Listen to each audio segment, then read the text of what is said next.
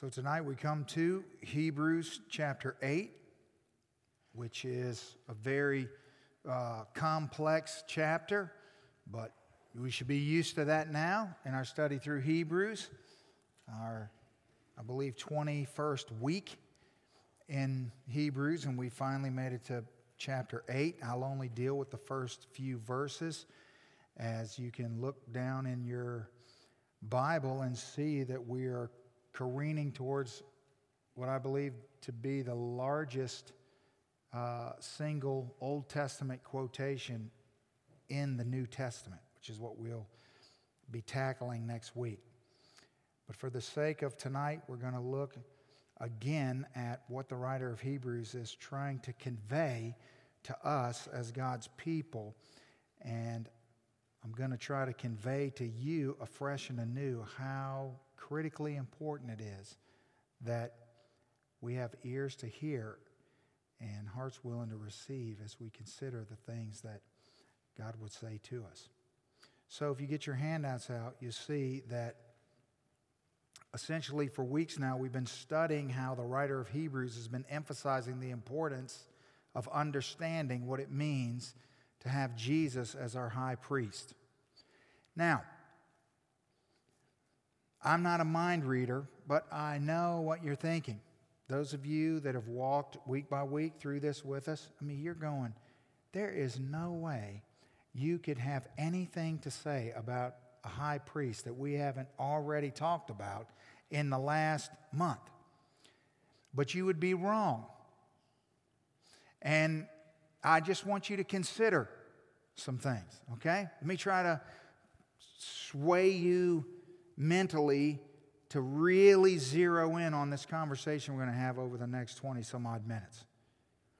How many times do you think the children of Israel would have utterly perished in the wilderness had it not been for Moses? Have you ever read through the Exodus account? Have you ever considered time after time after time they literally would have been human lightning rods had it not been for the function of Moses, who was functioning as their priest, right? And for example, remember in Deuteronomy chapter 9 where we have the, uh, re, you know, the, the retelling of Moses on Sinai when he receives the law from God. So he's up on the mountain with God, having this glorious moment with God. Meanwhile, Aaron and everybody else is inaugurating the first Mardi Gras down at the bottom of the, the mountain. And let me just set the tone for you. These, these words rattle me. They, rep, they're, they're, they make me think about times when I've been uh, in the crosshairs of the wrath of my wife. The Bible says in Deuteronomy 9, this is what God says. To Moses, now, he says, Let me alone, that I may destroy them and blot out their names from under heaven, that I will make you a nation. See, he's already done this once before, right? What happened when the wrath of God came to bear on the sin of man and Moses wasn't there? Do you remember what happened pre Moses? You know, the drunk guy building the boat. It didn't go so good for the world, did it? Everybody died. Remember that? But when Moses comes on the scene, same sinful people, same uh, disastrous behavior. And here's what God this is what Moses says. For I was afraid, this is the part that reminds me of Lisa. For I was afraid of the anger and hot displeasure with which the Lord was angry with you. That's what Moses said to the people. But here's what he says As the Lord would destroy you, but God listened to me at that time. If it wouldn't have been for Moses, I mean, in other words, God is sovereignly in control and orchestrating all this, but He's trying to teach us something in the old covenant. He's trying to prepare us to receive what He wants to, the bounty that He wants to lay on us in the new covenant. And in order to do that, we have to, sort, we have to understand that, listen, the, the old covenant is not uh, bad. It's fantastic and amazing and wonderful and unbelievable beyond belief that if you were a recipient of the old covenant, I mean, what were you, where were you before that? And suddenly God reveals himself, makes a covenant with you, gives you opportunity to uh, fellowship with him, he, he establishes a tabernacle. He indwells the tabernacle. He allows you to have a go between and Moses. He interacts. I mean, think of, think of all just why. What did they do to deserve that? Where, what, was, what was Israel that made them so uh, remarkably captivating that of all the people on earth, God would choose them? It is the sheer and utter grace of God to just choose the most unlikely of people and bestow blessings on them in the old covenant. But the new covenant is like a nuclear grace bomb on top of uh, that just obliterates everything in the past and, and brings us into an unthinkably glorious predicament with God. So, we've also seen that the Old Testament priesthood was always intended to be temporary. It was always. It's just establishing, it's a shadow. The writer of Hebrews has told us this multiple times. It's just to prepare us for what's to come.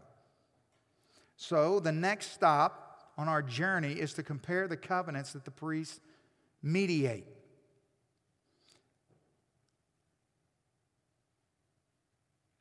So, let's talk for a moment about covenants.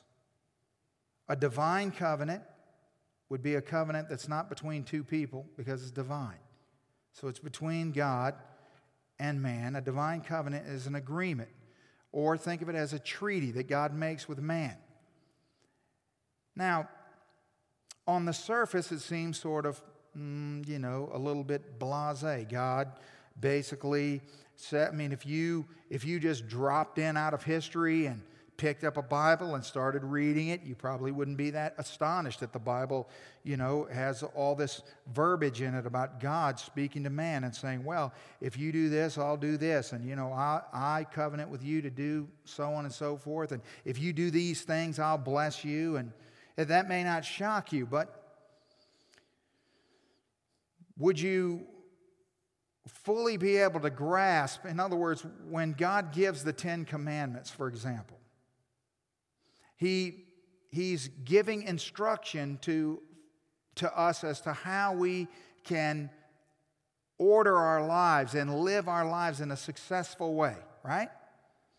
But they're predicated upon our response to them, our engagement with them, our obedience to them. In other words, the Ten Commandments only work if you apply them, right?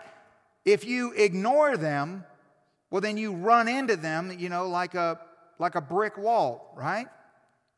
Okay. Now I want you to consider something with me. If you go back this tonight, when you go home, some of you will be thinking about this on the drive home, so that'll be good. You'll go home, you get your Bible out, you go back and read the first few chapters of Genesis, and I want you to notice something. I want you to notice how God interacts with man pre fall before sin comes into the picture, when sin is not in the equation, God makes all sorts of promises to, to Adam, doesn't it? He makes all sorts of covenants with Adam. And so he, he gives Adam access to all sorts of things. He, he promises Adam all sorts of things. And you know what? There's no condition. It's just 100% grace. God just says, oh, by the way, uh, you can have this. By the way, you can eat of this. By the way, you can do this. By the way, you can. Sin comes into the picture, and then things start to change. Once sin comes into the picture, all the covenant relationships, all the divine covenants shift. Now, that pre fall relationship is symbolic of the future relationship that we'll have in glory with our Heavenly Father. You see, because you don't have to think about it long to figure out that in heaven there's not going to be any there's not going to be any need for conditionality, is there? No, because there'll be no sin. So God will just freely and infinitely and forever give of his unending grace. So remember now that the, the, the priest's responsibility was to be a go between before God and man. And, you know, I, this is, you got this. Okay, I, I know you do. But why is this so unbelievably critical? Why can you not exist? You cannot exist a moment of a day. Not a moment of a day without a high priest. You can't do it. But we don't understand. We don't, we don't, because we just, it's something we don't really hold on to or sink our teeth into. But I'm hoping that by the end of tonight, that will be different. Well, because there's at least two things that are always true. Always. Number one, God has always and will always keep his part of the covenant. That's never going to change. He always has, he always will. That's the way it is because that's his nature and that's his character. And it is just a foregone conclusion that whatever he says he's going to do, that he's going to do. Whatever, he will always, always, always keep his part. But the other thing that's always true is that man has always and will always fail to keep his part of the covenant. You see, we have never, could never, and will never in this lifetime ever be able to keep our end of any covenant that's ever been made. We can't do that. So now you begin to see the, the problem, the need. Therefore, we desperately need a priest to offer sacrifices to atone for our failure and allow for us to have access to God. We have to fixate, you have to fixate on access to God. Access to God.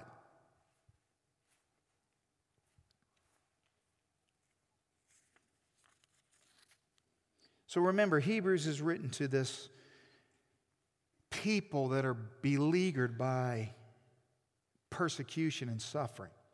And there's a great temptation among them to abandon the faith and to you know, get themselves out of uh, trouble, just turn back to their ritualistic Judaism and avoid all the persecution. You can just solve all your problems. All you got to do is abandon Christ. And so the author here is going to great lengths for a very specific reason about all this Jesus as our high priest and his function. Because they're going to have to understand the significance of this relationship in order n- not just it's it's two-sided. Most people think it's just so that they can uh, know for sure that they're saved but we dealt with that right? Remember that whole conversation? We dealt with all that so why are we why do we continue to talk well because the writer of Hebrews is, is concerned for the continuance of their faith, that they'll continue to walk in faith. So, Jesus has a finished work, right? Hebrews has been very thorough about the finished work of Christ and how it was a one time offering of his life for us, his perfect sacrifice. But then there's an unfinished work the work of intercession that we talked about last week that's ongoing, that he always lives to make intercession. So there's this ongoing work. So he finished he finished his sacrificial work, if you will, and sat down at the right hand of the Father and began his, his never ending, or at least unending as long as this earth, the way it is currently, until his return, his unfinished work of intercession. So, what we have is daily this continual perfect representative who has lived a perfect life, died a sacrificial death, risen from the grave and defeated that death, and whoever pleads the merits of his finished work on our behalf. So he's continually interceding and pleading the merits of what was finished on our behalf because we're in continual need of the gospel. Why? Well, just think about some of the verses in Scripture that talk about this. Remember back in Hebrews chapter 4, we do not have a high priest who is unable to sympathize with us in our weaknesses. Anybody here got any weaknesses? But one who in every respect has been tempted as we are. So you think about our daily temptation to sin, our continual temptation to be disingenuous. So, when we're being tempted, we go to Jesus, and as our high priest, he sympathizes with us and he gives us grace and mercy in our time of need. Isn't that what the Bible says? So, it, the degree to which you're in uh, you're in contact with your frailty is the degree to which you would so greatly appreciate what God is trying to teach us here. So, what's so amazing about a, the, the, this covenant relationship that gives us, gives us access to God is that God is not obligated to make a covenant with us at all. There's absolutely no obligation on His part whatsoever. Why in the world would he even bother? Why would he even make a covenant? What, I mean, there's no reason. He's not obligated to do that. But yet the Lord willfully and graciously places himself under obligation to fulfill his end of the agreement, which he does perfectly all the time. Now, I'm very specific about the Lord places himself under obligation. Because when you think about, wait a minute, God can't be under obligation. Yes, He can. Because remember the whole conversation about God swearing? Who does God swear by? Remember that conversation? He swears by who? Himself. And why did, why did Hebrews want us to know that? Because we need to understand that when God willfully makes a covenant, He puts Himself under obligation to Himself because His nature and character do not allow him to ever fail to keep a promise or to ever fail to uh, do the things that he's promised to do. And so he's under the obligation of the highest obligation in the universe, which is him, his character and nature and the perfection of who he is. He simply cannot lie. He cannot. So when the Bible says he cannot lie, it's just underscoring the fact that when he promises something, he's under the obligation of his inability to fail in any way. So where does it leave us? Well, it leaves us in a in a situation. Because we've got this gracious God who has purely out of the goodness of his heart covenanted with us to do things that he will utterly fulfill everything that he said that he would do. The problem is is that when you read the scripture you realize that we're involved in the covenant. In other words, God says if you do these things, I'll do these things. Well, in case you, you know, missed everything since the fall, you cannot hold up your end of the agreement. Our greatest need is the ability to meet God's covenant requirements. Otherwise, we'd have utterly no hope. And here's the thing we can't. There's not one covenant in Scripture. Think about it. God gives the ten, just, we'll just go back to the Ten Commandments. God gives the Ten Commandments. Well, good luck with that. How you doing on that? So, who in here wants to stand up and give testimony about your blazing success at scorching the Ten Commandments on a continual basis? You have no chance whatsoever. Zero chance. He gives the Ten Commandments. Now, here's how you need to live. You do these things, everything's going to go good for you. The part that's, you know, assumed here is that, well, I mean, but you have obviously utterly zero chance of that happening. In fact, you can't even go two seconds without violating them, right? But yet there's this carrot dangling of all these things that God promises to do that He will do. So, how is all that going to happen? Well, you're going to have to have a you're going to have to have somebody mediating the covenant. Because without a mediator, it's not going to happen. So I put uh, Genesis 17 in your handout and, and just underline. I just want you to see that when a covenant is made, there's a good example for you in, in the scripture, the first 10 verses of Genesis 17. So I just underlined all, I mean, just look at all of the, the God is the one who's saying, I'm going to do this, I'm going to do this, I'm going to do this, I'm going to do this, I'm going to do this. And then all the way down at the end, it says, This is my covenant which you shall keep between me and you and your offspring after you. Every male among you shall be circumcised. Well, remember when we were studying through uh, Joshua? Well, we blew that out of the water, right? That didn't, we, even when it is something as simple as this, it's all God. So when God says, I will fulfill uh, my covenant obligations, well, what he's doing is he's binding himself to do them. He's, he's putting himself on the line, essentially. He's, because he could just be silent. He doesn't have to do anything, but he does.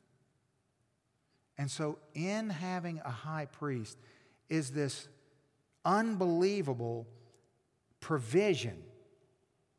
So, if God were to, let's say hypothetically here, fail to uphold his part, well, then it would make him a liar and he could not be trusted.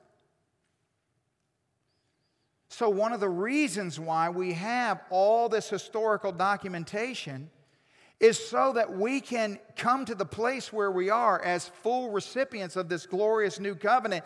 And we can, I mean, there is literally no rational thinking person could study the scriptures and come to the book of Hebrews, starting in Genesis, come to the book of Hebrews and doubt the faithfulness and 100% guaranteed accuracy of God to keep every promise and to fulfill every single thing He said He would do. Well, because, well, well, why does God, why is that so important? Because what happens when you have a people who are a recipient of a gloriously, unbelievably fantastic promise, but who undervalue the promise or who don't appreciate the covenant or don't understand what they have in a high priest, well, they flounder. And God, God wants you to flourish. And so, all of this is to set us up and to establish us and to put us in a position where we can utterly and completely flourish. This, this conversation about a high priest, the fact that Jesus is our high priest is proof positive that this thing is so rigged it's unbelievable. I mean, is this, this is the most rigged relationship in the history of the world. God has rigged it so that we can't lose. It's rigged. I'm telling you. You, you. All the odds are stacked against you, and yet you're guaranteed to win every time. Because no matter what happens,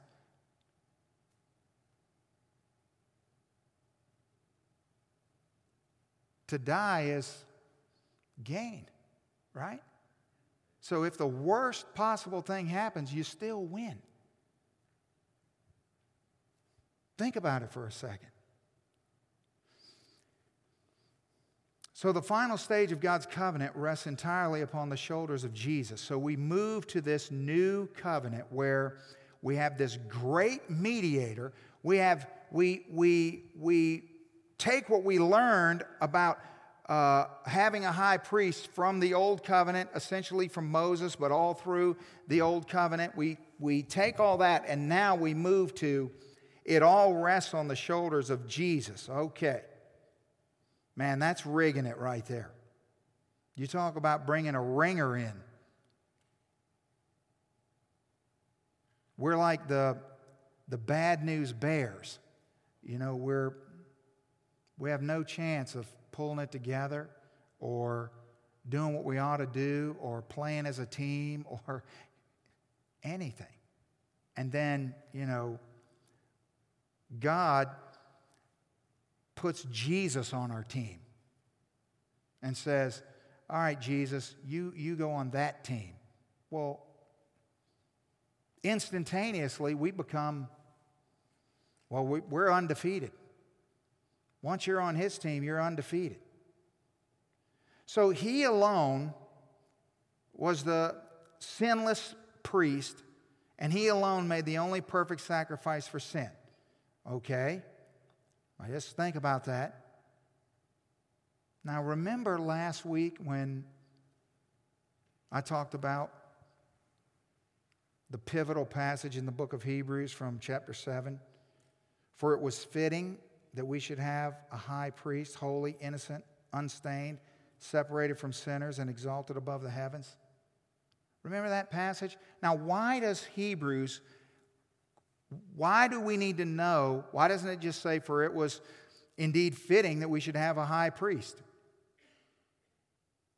Why do we have to know that he was holy, innocent, unstained, separated from sinners, and exalted above the heavens? Because it's just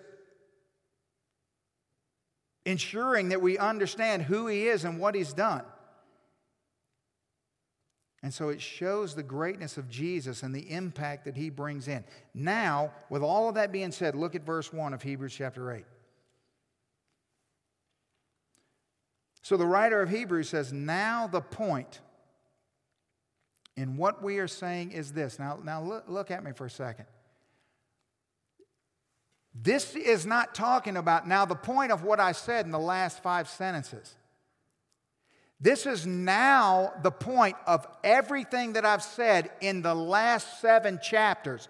The entire conversation from Hebrews chapter 1, verse 1 until now, all of that, 21 weeks of sermons, everything that we've talked about, the whole entire package up until now, the point of what we've been saying is this so that is a huge colon right there. We have such a high priest, one who is seated at the right hand of the throne of the majesty in heaven. Now, let's just think this through for a second. First of all, I want you to see that there is the, like I said, the finished work. The, there's a completed work that makes Jesus amazing. So he's superior because of completion because he's seated, which means he finished one thing. But here's what it doesn't say it's he's seated, he, he's not sleeping. He's not, you know, he, he's not now off duty until the second coming. He's, he's done doing one thing, and now seated and functioning doing another. But the fact that something is completed is because nothing was ever completed in the old priesthood, which we've exhaustively talked about over the last few weeks. So he's not just seated showing a finished task, but he's seated in heaven. In heaven. So, in a very specific place, he's a specific person who accomplished specific things and who is seated in a very specific place. Now, let's connect the dots. Let's go back to John 17, the high priestly prayer, where Jesus, we get to eavesdrop on him praying to the Father. When Jesus had spoken these words, he lifted up his eyes to heaven and said, Father, the hour has come. Glorify your Son, that the Son may glorify you. So this hour has come, since you have given him authority over all flesh to give eternal life to all whom you have given him. And this is eternal life, that they know you, the only true God, and Jesus Christ, whom you have sent. Now, remember what I said in the beginning. We need a high priest in order to have continual, what was the word we used? Access. It is access to God. Jesus then comes along and says, This is eternal life. And essentially, what he says is, people would have access to you. You see, that they may know you, the one and only true God, and Jesus Christ, whom you've sent. I glorified you on the earth, having established the work that you gave me to do. And now, Father, glorify me in your own presence, in your own presence, with the glory that I had with you before the world existed. Now, let's make the connection. Watch what the writer of Hebrews does. So, this high priest who's seated at the right hand of the throne of majesty in heaven. Verse 2 A minister in, where is he? The holy places. You see the connection? In the true tent that the Lord set up, not man. So we're now in a, a the true tent. So we're not in the tabernacle, remember? Because in the old covenant, you could meet with God through Moses, but at the tabernacle. Remember that? But no, no, we're to the true tent now, which is not on earth, for every high priest is appointed to offer gifts and sacrifices. Thus, it is necessary for the high priest also to have something to offer. Now, if he were on earth, he would not be a priest at all, since these are priests who offer gifts according to the law. They serve as a copy, a shadow of the heavenly things.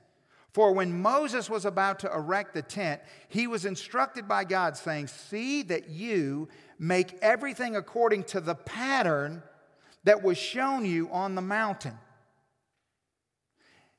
Now, if you go back and read Exodus 25, in Exodus 25, when God's having a conversation with Moses, he says to Moses, He says, Now, Moses, this is what you're going to do. And he's, he says, You're going to you're going to build you're going to build me a house. You're going to build me a tabernacle. You're going to build me a tent. But you're not just going to go down there and build a tent. You're going to build the tent exactly the way I say you're going to build it. And so, for starters, you're going to go down and have an offering. But in the offering, I don't want you to just say, All right, we're going to have an offering, just everybody give. That's not what it says. It says, I want you to go down and have an offering, and I want you to ask for certain color thread. Not any thread, only specific colors. I want you to take up an offering and receive precious stones, but only certain stones, not any stones, only certain stones. Precious metals, but not any precious metal, just certain precious metals. It's all so precise and so provision, precision. And then at the end, you know what God says to Moses? He says, All of this is according to the pattern. The pattern. There's a pattern. God is just stacking all of this information up for us. There's a pattern to the way things are, there's a pattern to the way things are in heaven.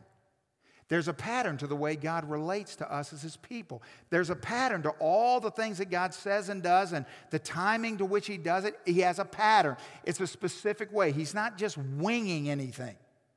And so, even as it, with regards to the high priest, God's bringing our attention back, quoting the fact that there is, according to the pattern which was shown you on the mountain of this.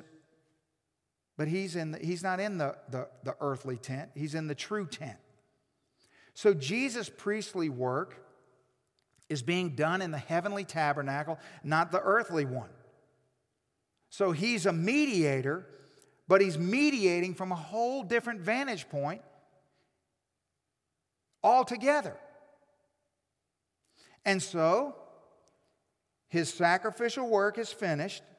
We're going to pull all this together in a moment, but his priestly work continues.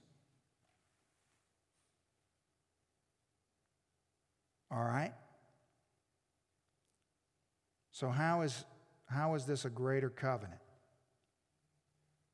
Verse 6 But as it is, Jesus has obtained a ministry that is much more excellent than the old, as the covenant he mediates is better, since it is enacted on better promises.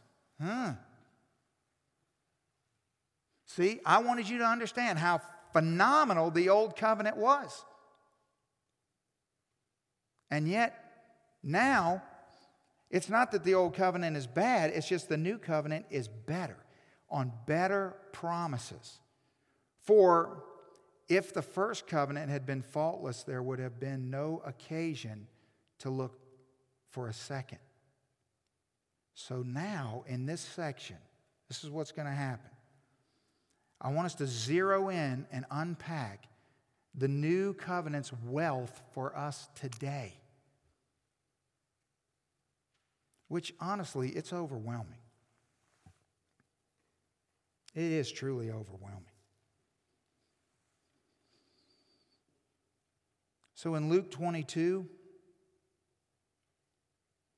Jesus, uh, the Bible says that Jesus took the bread and when he had given thanks, and we have this conversation last Sunday morning, and when he had given thanks, he broke it and he gave it to them, saying, This is my body which is given to you. Do this in remembrance of me. And likewise, the cup after they had eaten, saying, The cup that is poured out for you is the new covenant in my blood.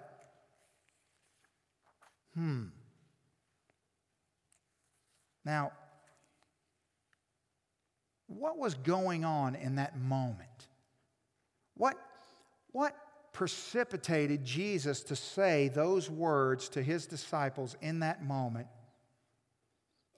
That was a moment of, of, you know, as their spiritual father, it was a moment of great pride. It was, it was clearly a high point in, in their life as their betrayer has uh, the fact that there's a betrayer among them has been exposed. The fact that none of them had any clue who the betrayer was or understood anything about anything that Jesus had been telling them for the last three years. In other words, it is it just precedes Jesus sweating blood while the bonehead disciples are snoring in the background. This just precedes that, and he lowers this on them, clearly not as a result of any behavior. Not, not a reward for, for a job well done. This is not an attaboy, hey, way to go. In the midst of all of this tension, he just takes the initiative to make a covenant. He just says, hey, fellas, by the way, do this in remembrance of me. I mean, 90% of it goes right, it just right over their head.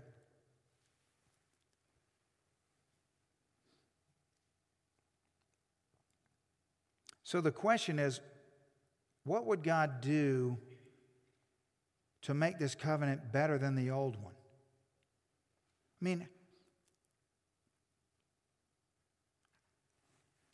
how, how is he going to improve on it specifically? What's going to help you tomorrow with this conversation? Well, he would not only keep his end of the bargain, but he would also pay the penalty for our failure and keep our end of the bargain as well. You see, when he says when he takes the bread and breaks it, and when he takes the cup and drinks it,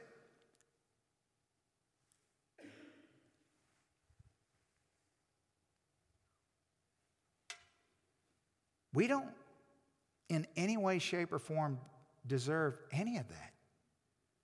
He just announces it.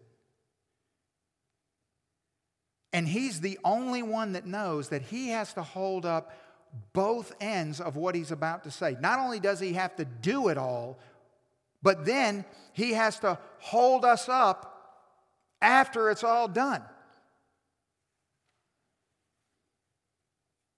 You see, he fulfills his part and then lives a, and lives a perfect life and keeps our part for us. So here's what he does.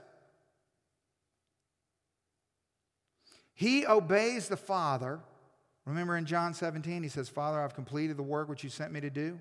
So he's completed the work he was sent to do perfectly, like he does everything. He lives a perfect life. For the joy set before him, he endures the cross. Then he died to pay the penalty for our sin and covenant failings and gave us his righteousness in return as we did nothing. Nothing.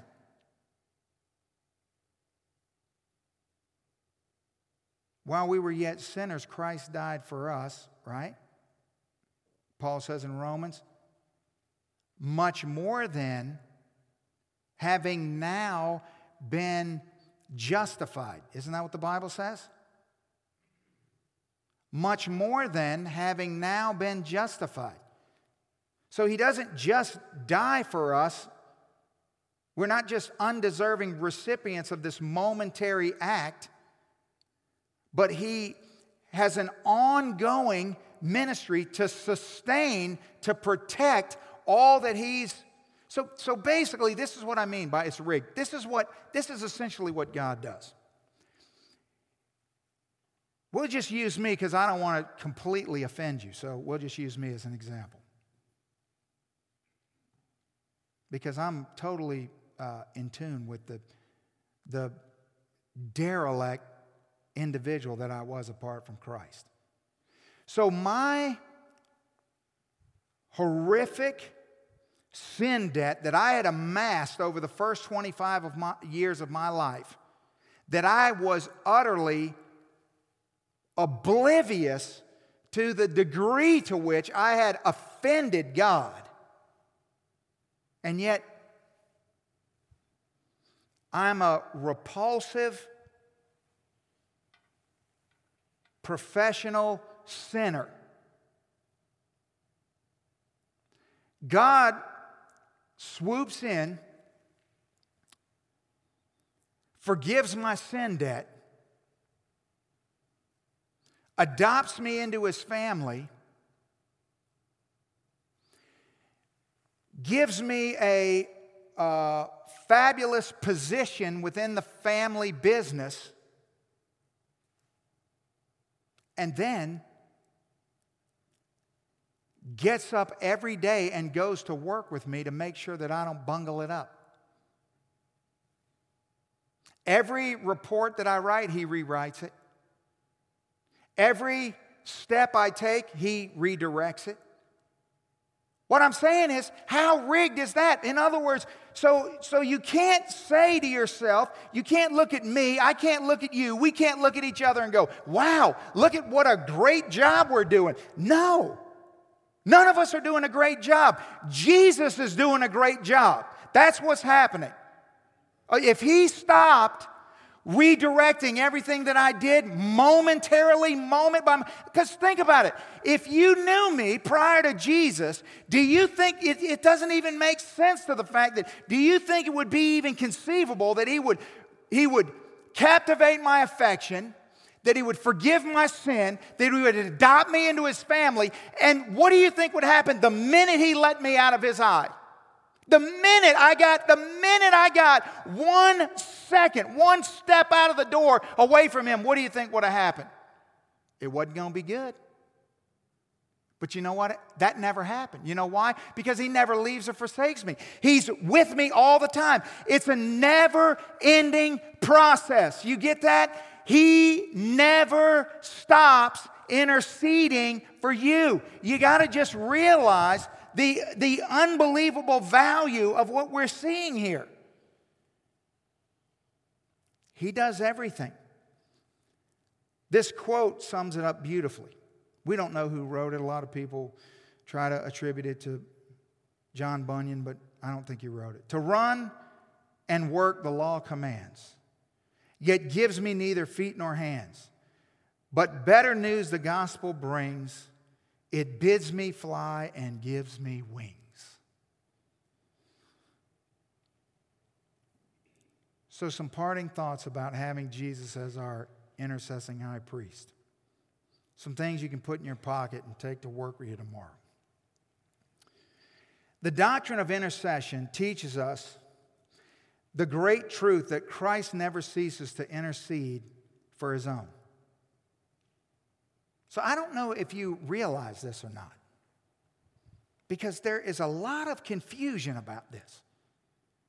Somehow, a lot of people are walking around that have convinced themselves of all sorts of crazy uh, theological implications of this that simply aren't true. That you're confusing apples and oranges. So you may say something that is in the Bible, but you may be applying it in the wrong way, or you may be only saying half of what the verses, the truth is actually saying.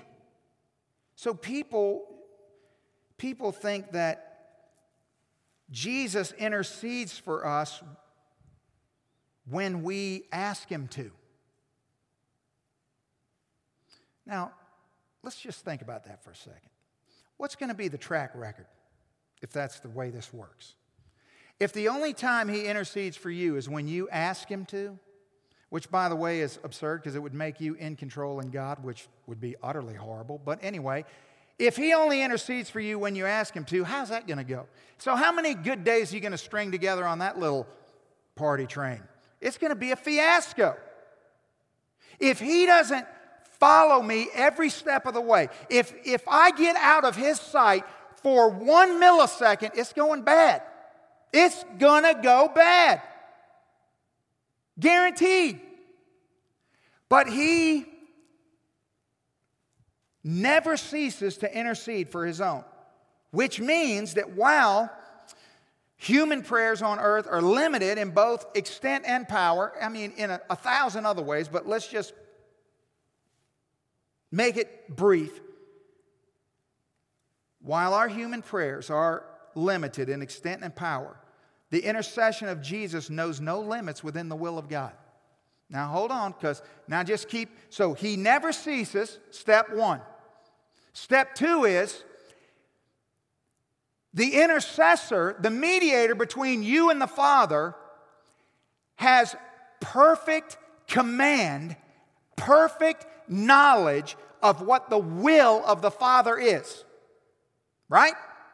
So if he never ceases to intercede and he possesses perfect knowledge and command of the will of the Father, which he does because he and the Father are one, then that means he knows the mind of the Father and the Father knows the mind of the Son, and so there's nothing unknown between the two of them, right? So he never ceases. He has perfect command of the will. Just, just let your mind run for a second about all the verses in the New Testament about prayer and answered prayer and the link between prayer, answered prayer, and the will of God. And just think about how they all fit together. All you that you will not find one conversation in the New Testament about prayer that doesn't talk about the will of God, does it? Nope. Why? Because they're connected together. But guess what? That's not a problem for the child of God because we've got a never ceasing intercessor who has perfect command of the will of the Father. That's step two. Then, on top of that, because Jesus is infinite, he's able to concentrate his intercession wholly on each individual believer without any limitation or distraction from the needs of any other. Are you kidding? So, the infinite nature of God, the fact that He is all powerful, that He's all, He's omnipresent, makes His capacity to intercede limitless. He can intercede for every single believer on earth simultaneously, and it doesn't drain his power one iota, zero, none whatsoever. And he's not distracted by anything else that's going on. So, as he's interceding, never ceasing with perfect will of the Father, as he's interceding in his infinite capacity, he's totally zeroed in and devoted to the one for whom he's interceding.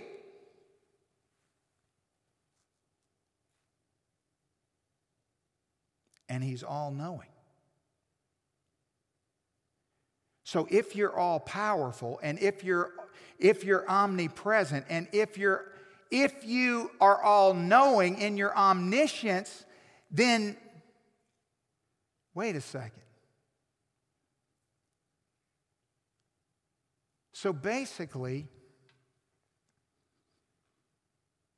he can only say the best thing, right?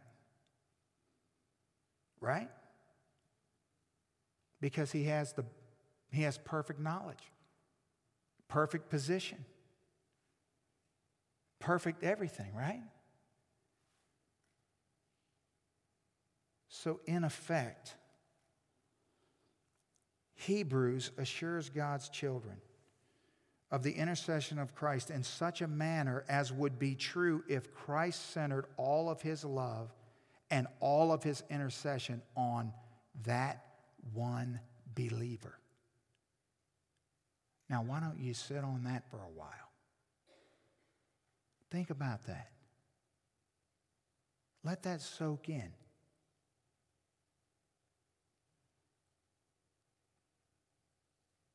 Now,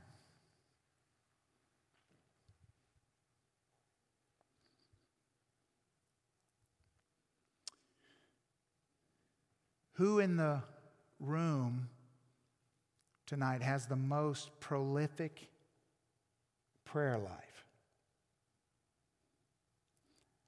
So let's just suppose it's you, which it probably isn't, but let's suppose it is. Somebody in the room does. So, what percentage of every waking moment of your life as a prolific prayer warrior do you pray? What percentage? So, in any given month, let's just make it simple. Let's just say that you're awake 12 hours and asleep 12 hours, which, you know, just for the sake of simplicity.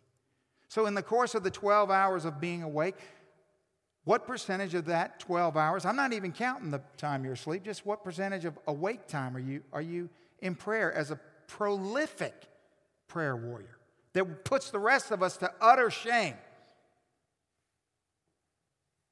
5% consistently? 10% consistently? Anybody willing to venture past 10%?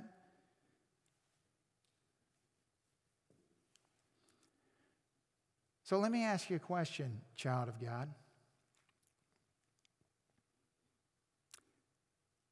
When you're laying in your bed, sound asleep, sleeping half your life away, what's the high priest doing? Is he waiting for you to wake up? Is he sitting there Come on now. Any day now. Because if you'd wake up, I could assume my function as high priest. Or is he interceding for you as if you were the only one 24 hours a day, seven days a week, 365 days a year, every second of your life. He's working and interceding on your behalf. He's doing things, he's orchestrating things. And, and then as I began to think about this, because he he always lives to give intercession. I started just to, just to, I mean, I walked around for two weeks and all, just saying to myself over and over, He always lives to make intercession, just trying to figure out what all the ramifications of that is. And I thought about all the times in my life as a born again child of God, all the times where I have been dead asleep, and then boom, I'm wide awake. And there's something pressing in on my heart. There's someone, there's a situation, there's a circumstance, there's a. And I'm up out of the bed.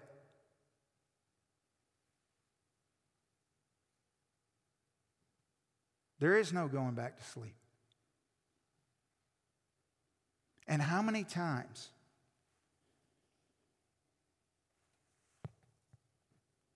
have I seen someone and said, "Hey, how you doing?" They don't know that I woke up in the middle of the night thinking about them. You know, it's kind of awkward if you walk up and say, "Hey, I had a dream about you. How you doing?" You know, it's weird. Because I didn't have a dream. I woke up. So I just say, "Hey, how you doing?" And they start tearing up and say, Well, man, I'm having a hard time, and here's what's going on. And, hmm. Now, wonder how how that happened. Now, was that for their benefit or for my benefit? It's for both, right? Or that I just sensed that something was wrong. Or I have a, a piece of paper and a pen, a pad of paper that's sits on my nightstand continuously. You know why? Because I wake up all the time with fantastic sermons. And I just roll over, grab the pen, turn my little light on. Lisa, she's in, you know, she's in, on Mars over there. And I'm just writing down all these things. How many times have I sat down to put my sermon together and taken all those notes out of that notepad, things I never knew before, I never thought about before. Suddenly I started realizing what's going on. I mean, I knew that it was God and I knew it was the work of the Spirit, but it's God interceding. Have you ever woken up, went to sleep, distressed and woken up, and, so, and you just woke up. And we even say this to ourselves well, honey, what you need is a good night's rest and you wake up and suddenly you have peace. You went to bed, you were fretting and wound up in a knot, and you woke up and you had peace, and you just didn't really know how to explain. You just said, Well, I don't know. I slept, but when I woke up, I just feel better. And you just thought that sleeping made you feel better. But yet, none of your circumstances changed. The same problems that you had when you went to bed, you had when you woke up, but suddenly you have peace. And I wonder how that happened. It happened because your intercessor doesn't take time off. That He's always interceding on your behalf, always working. He's never not working. That's big information. Because, listen, we need Him every moment. And as I just thought about this particular conversation, I thought about how. I just thought about how fragile I am.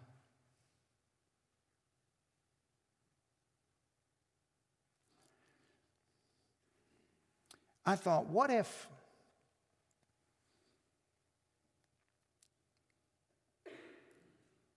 what if I didn't have an advocate who sympathized with me when I'm tempted? What if instead, if when we're tempted, it's sin? What if temptation? See, temptation is not sin because Jesus was tempted. Well, trust me, we need to be, all be super glad about that. But what if, what if, what if it wasn't that way? What if I didn't have someone to sympathize with me when I'm tempted? How would that go? Don't you see what I'm trying to get you to understand? If this wasn't rigged the way it is, if God didn't rig everything for you to flourish, it's the only shot. It's the only, ch- I mean, it's, it's like literally making a covenant with you and me is literally like making an infant the CEO of your company, electing an infant the president of the United States, and expecting things to go okay. I mean, there's no hope. You're not going to make it. You have zero chance of holding it together. But it's okay because he's made provision for that in a high priest. And so, like every day, countless times through the day, you can just. What if, what if we just started acknowledging that when things. We just started saying, mm, in your heart, you just started saying, yeah, my high priest did that. I know how that happened. He took care of that. I know how that happened. He took care of that. I know how that happened. I know how that detail worked out. I know how that. I mean,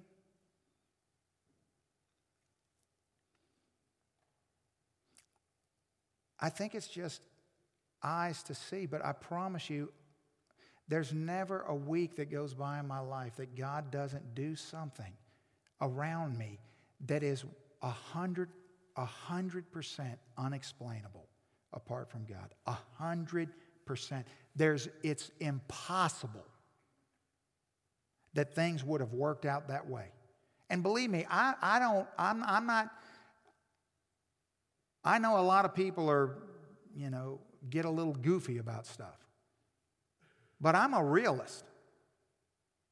Like if something could have just happened, well, then, hey, maybe it just could have happened. But I'm talking about there's no way it could happen. But God intervened. Because He always lives to make intercession.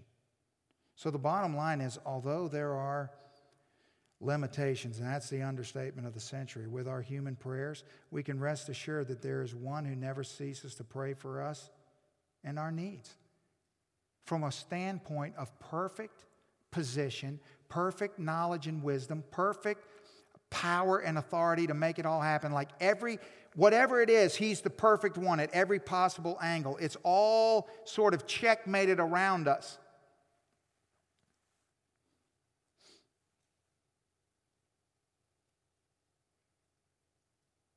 So I thought, well, when God called me to be a pastor,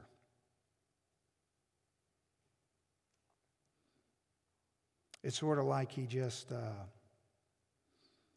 you know, he took goofball Tony and he put me in a giant bubble and said, okay, run around and do whatever you want to do because he knew I couldn't hurt myself because I'm in a big bouncy bubble. And so I'm just slamming into everything in every different direction.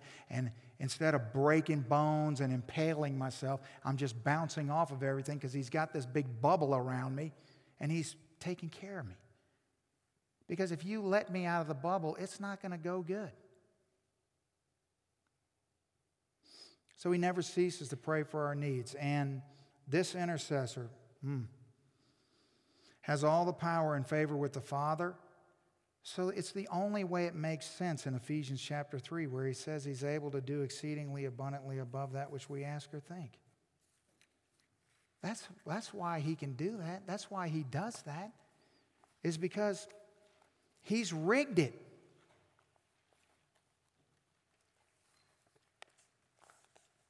So you have a high priest in Jesus who knows every need before you know it. So by the time you, and then I'm done, by the time you and me get to the place where we go, uh oh, I need to pray. You know that feeling? Uh oh. I see a problem on the horizon, or uh oh, there's a situation. By the time you say to yourself, I need to pray, and we go to our knees to be with the Father, how far ahead of us is Jesus already? How long has he already been interceding? Every single step, he was preparing you for uh oh. Just look back and you can see. He's interceding. He's just walking right behind you. Nope, go this way. Nope, go that way. Nope, go, nope, oh, oh. What a God we serve. What a God we serve.